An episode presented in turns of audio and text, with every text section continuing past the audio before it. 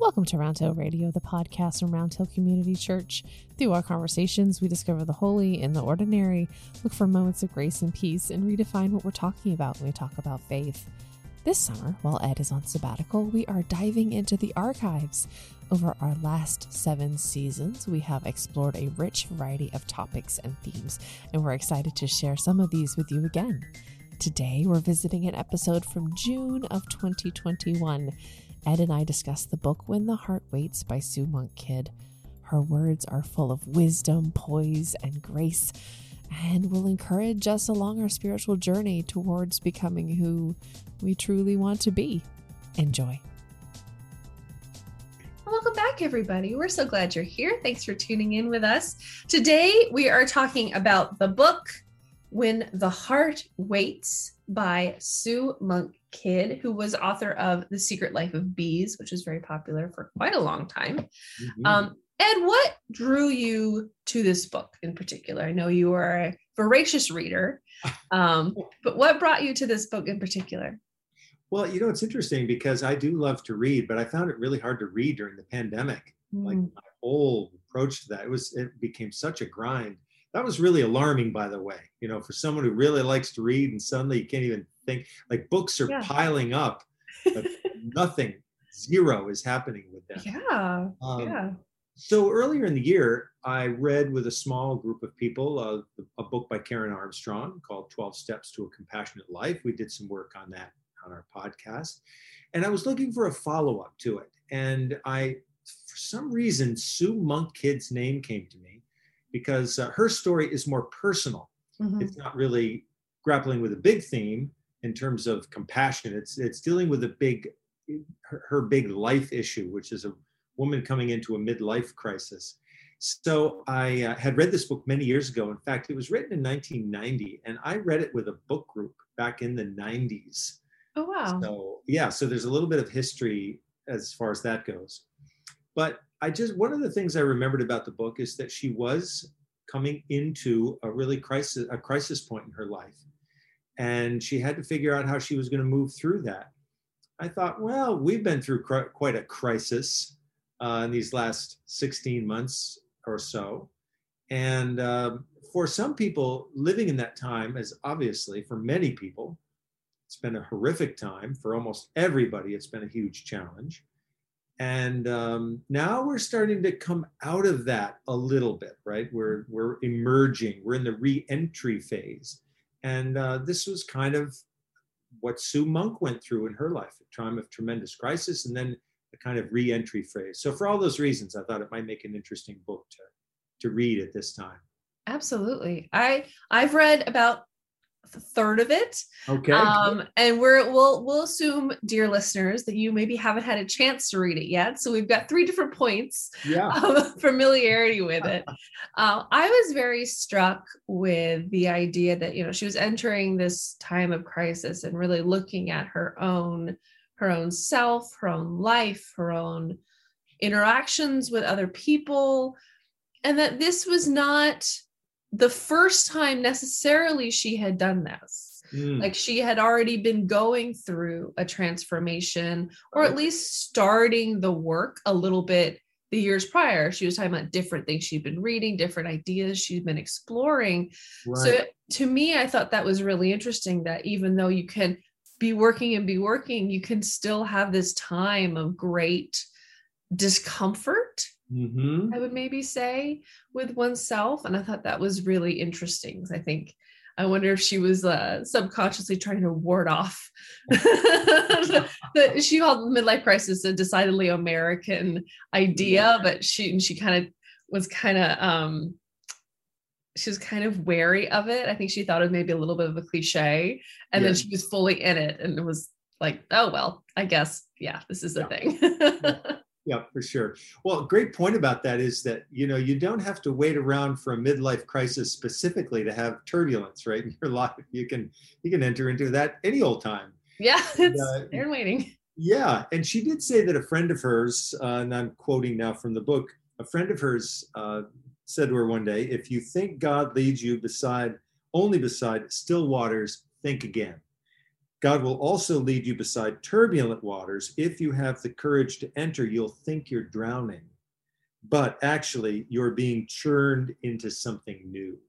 Yeah. And I, I do think that this idea actually runs a little counter to the way that many people think about church or the purpose of worship. Mhm. There's a big part of us, for many of us, that's been trained over the years to think of worship as the nice, still, quiet place where we go to get away from the world. We get some quiet, we get some a, a- version of peace. But in fact, um, we may be met by ideas and stories and music in that worship space that in, that stir things up Mhm. and really make us reconsider our lives, and they can be very challenging as well as inspiring. And I think this is what Sue Monk Kidd ran into. It wasn't just uh, it was a new vision of a spiritual life, which I, as you point out, I think she'd been tasting that over off and on through the years, and now it came back with a sort of vengeance in her midlife.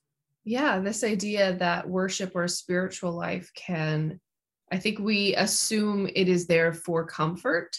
Yes, and often it can be discomfort yes, where you find those what is it that phrase you used before those growing edges? Is Uh-huh. that the, the phrase you use? That opportunity that's those opportunities for growth right? That when we you know when we are made aware of them or or one theme she uses a lot is the idea of waiting of of sitting with yourself um and it becomes i've been i'm visited by a dog. Those of you on the video We're watching. friend. She's like i love sue monk kidd. She loves it. Um so yeah this idea of discomfort in a place where you you'd usually expect comfort is very interesting. And this idea of waiting where which is also its own kind of discomfort especially for us uh americans. Oh my um goodness, yes. we're very good at being busy Uh huh. and very good at getting things done and very good at checking off our our to-do list um and Right. and i found in the part i read that it's really this this through through thread of so much air quote gets done when you're when you look like you're doing nothing Right, right. Yeah. You know, there's a book that I started to read uh, some time ago, and I've been just kind of dipping back into it from time to time. Uh, it's called The Checklist Manifesto. And I thought, oh, there's a book that speaks to my heart. I know it's a book that speaks to your heart. i love a checklist i do Uh, you love a checklist, right? and I believe the author's name is Atul Gawande. Uh, he's a physician, but he talked about the way that checklists can save our lives, and he and it and specifically he used the example of emergency rooms across the country. The emergency rooms that tend to be the most efficient and the most responsive to patient needs are the ones that have very clear checklists hmm. and so that everyone there has a protocol that they follow. And I can really appreciate that. And I love goals and a sense of here's the thing we're moving towards. However, however, there is in, I would say, almost all the great religious traditions, this sense that there's another kind of growth that can only take place when you step away from the checklist and the goals. So those are valuable in their own way. However, in addition to them, there's this waiting time. Mhm. And I think for Sue Monk Kidd, uh, she experienced waiting as a very as a not pleasant experience. And I know that right now, coming out of the pandemic, you know, the roads are humming again, and people are getting back into that old pattern, the old swing of things. Whereas if we can find a way to summon the courage to do so, waiting could be exactly the right thing for us right now. And it's Mm. not the waiting of, I'm just going to sit back and do nothing, but there is a kind of attentiveness that's being required. What's my spirit saying to me? What's my soul saying to me? And this is really what she's trying to uncover in the course of the book. And clearly, it makes her super uncomfortable, uh, right? A good period of the time. And she was a very active person, you know, she had a family and, and work and dreams and hopes and all of that. So she had a busy life, but something about that life was very unfulfilling. She, she uses the word stale, you know, that it had just gone stale. And that's a word I think I didn't hear people use that during the pandemic, but I did hear people use the word languish, Mhm. you know, that there was just something kind of an, an indifferent spirit. So, um, yeah, this waiting. What is it you do when you wait? That's a really interesting, you know, creative waiting, not just the waiting that's forced on us. I'll admit, when I was reading this book, I think there's always a little part of my brain that if I, you know, if I know we're going to talk about something, I wonder and I try to maybe anticipate what your perspective will be or what your interpretation will be with you know today's life or faith or whatever and i'll admit with the idea of waiting i was very much thinking oh well we've kind of done the waiting right? The pandemic mm-hmm. was the waiting yes. the covid was the waiting the sitting with oneself and one's mm-hmm. feelings to for many of us an uncomfortable level a challenging level but a very mm-hmm. good challenge. Um and i i you you you surprised me with the idea that maybe waiting is still really important right now. Um, and I love that. And I always like to be surprised. So that was very, very interesting. And and I think a good challenge too, because I think, I mean, especially at the beginning of the pandemic, I really struggled with this idea of like not having enough to do. Mm. I've always joked that I'm really bad at being bored because I like I don't know what to do with myself. I'm I'm immediately miserable and I just like talk about languish. Like I don't know what to do with myself because I don't have a nice checklist. Talking, I'm laughing because right next to me on my desk right now is my brand new summer checklist, which oh, is very pretty, and it has columns. Oh, happy days are here again. Oh, it's great. I'm very excited about it. It's all filled out for the week. but and you know, and in the beginning of the pandemic, it was the opposite of that, and especially like about a year ago now when I wasn't teaching and you mm. know I didn't have choir anymore. I miss them so much still and you know that I thought the waiting was over and this idea that there's still so much value in it. Yeah. Um, and sitting and reflecting and seeing what you need and what God is calling you to and what your heart is calling you to um, is really interesting. You know, one I guess one comment I'd make about waiting to to make a connection with the biblical story. After Jesus dies, the disciples are cast into their own pandemic because now they have they're leaderless in a sense. I mean, no matter how many times he has tried to foist that upon them, they were pretty good about resisting, you know, taking full responsibility. And they always seem to be getting things wrong anyway. So, like, what was the point, right? Yeah. so when when he dies, there there are stories that are told about how he continues to interact with them after his death. Yeah, I mm-hmm. suppose technically they are ghost stories, right? So he's he's around. He's the same Jesus, but he's completely different. Mm-hmm. And in one of these stories, which is actually commemorated in the church year as Ascension Sunday.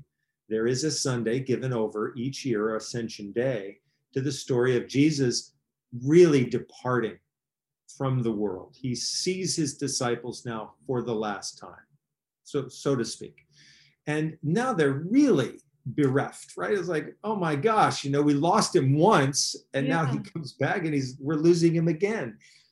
And they have a question about what they're supposed to do and there's an angelic presence there. And the and the word that comes to these disciples is wait for the promise of the father.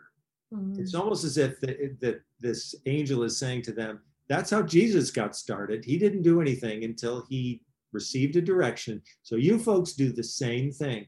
And it's very interesting to me leslie is that initially they go back to what they were doing before. They go some of them go back to work some of them go to the temple and worship every day. They kind of have that they they kind of get into a routine which is which fulfills some of the need to be doing something purposeful. But they leave open this part of themselves that says i don't know exactly where we're headed but i trust that it's going to become clear. Mm-hmm. and this is my little experiment these days is to actually practice that in my own life. I'm thinking I don't want to rush too quickly ahead now. I want to see where the direction is going to come. And who knows who it will come from or when or where. But I, I think that's what Sue Monk Kidd discovers that she's got a great, rich life in many ways, but she's going to leave herself open through this spiritual waiting to the new thing. And that's uh, that's kind of the adventure of religion. It's really putting it putting it all out there. Absolutely. I was curious about your feeling um, or your reaction. I I I sort of took a pause at it. She had in, a, in one of the stories she walked past a car and the bumper sticker says I'll never grow up. Mm. And she took that very literally hmm and was like, well, people need to always be growing. Yeah. Um and I took that differently. How did you take that? I took that as um not losing child wonder and a sense Yeah. of play, Yeah. Yeah. which is consistent with my personality Yeah. um and my approach to, to life. But I think um and my mother's always like, I'm never gonna grow up. I'm like, okay, Yeah. great. um, but that you know, and I think that to me that's separate from growing. Yes. Yes. Um, you know, Well, I like that it has a two sides to it, right? And I think the side you're talking about is incredibly important, especially since Jesus said, unless you become as a child, you can't enter the kingdom of God. So, in one sense, we better not grow up, right? We better have that sense that's always a part of us. But I do think they're, they're part of what she's getting at is this notion that uh, growth does come as an important part of spirituality. Mhm. The only thing I've realized as I've thought about this over the years is that we do put a tremendous amount of emphasis in our culture in particular on growth. Mhm. The company has to grow, the church has to grow. Those flowers in my backyard that I planted, they better grow. You know, it's it's all around. right. Unfortunately, we've been practicing a doctrine of unlimited growth for the last several hundred years, and it's wasting the planet. Mm. And so maybe it would be healthier to see growth in the way that you're talking about it, which is more of a perspective of wonder and viewing the world through the eyes of a child who are a little less goal oriented maybe than, you know, their adult peers and not being so concerned about, you know, how am I growing? Am I growing? How do I test it? How do I know? yeah. um, because I don't think all cultures see this the same way. I think a lot of cultures would look at us and think, yeah, because of your constant fascination with development and always reaching some new, you know, marker, look at what's happened to the planet. So um, it's uh, it's a really interesting question that you raise. It's and it's funny because it all comes from looking at a bumper sticker, right? Sort of get- That's what get gets the whole thing started. So yeah that was funny um she talks a lot about this idea of of a spiritual life hmm. um what what what does she mean by that do you think like what you know i feel like that's kind of a big idea It's a huge idea. You know, I get I I get two responses to that phrase when I talk with people about it. First, it's like, what? What do you mean a spiritual life? Like, what? How's that different from any other kind of life? And then uh, there are a lot of people, on the other hand, that I talk with who are so into that and they study it and read about it so much that they just they're already launched, right? And I I think from the perspective of Christian religion, a spiritual life is one in which we have found ourselves or have found a way to come into alignment with how the deep creative spirit of God is at work in the world. And we feel like we're really working in harmony with it rather than against it, you know, at cross purposes. So a spiritual life in the last, oh gosh, many centuries, you know, it's it's a life that's often fed and nourished by spiritual practices. That could be meditation or Bible reading or art or listening to music or making music. It's whatever seems to bring you into that deeper uh, space where you can feel a sense of aliveness and purpose about the world. And I think what she means, uh, she felt, I think, Sue Monk Kidd, that she wasn't living a spiritual life because she was so out of alignment with it. You know, her life was stale, it was unfulfilling. And when you use the word crisis about your life, that's kind of a heads up. And um, so this is, I think that's how she's she's coming at it. But a spiritual life is, uh, I think it's kind of one of those things that I treat as like a, treasure trove. You want to open it up and see what's in there and kind of discover it for ourselves. And that's a great thing about her book. I think it she gives us a lot of resources in this little book to figure out what we might mean when we use the phrase a spiritual life. yeah there's a lot of opportunities there isn't there Yeah. Oh my gosh. Mm. So many. Well, thank you so much for introducing this book to me. Um, if any of our wonderful listeners out there, if you've read it or if you're planning on reading it, we'd love to hear from you. You can write a description in the uh, a comment in the video description below. You can also email us at podcast at roundtablecommunitychurch.org. We'd love to chat with you more about it. And we can't wait to see you here again next week. You're here. Blessings to all.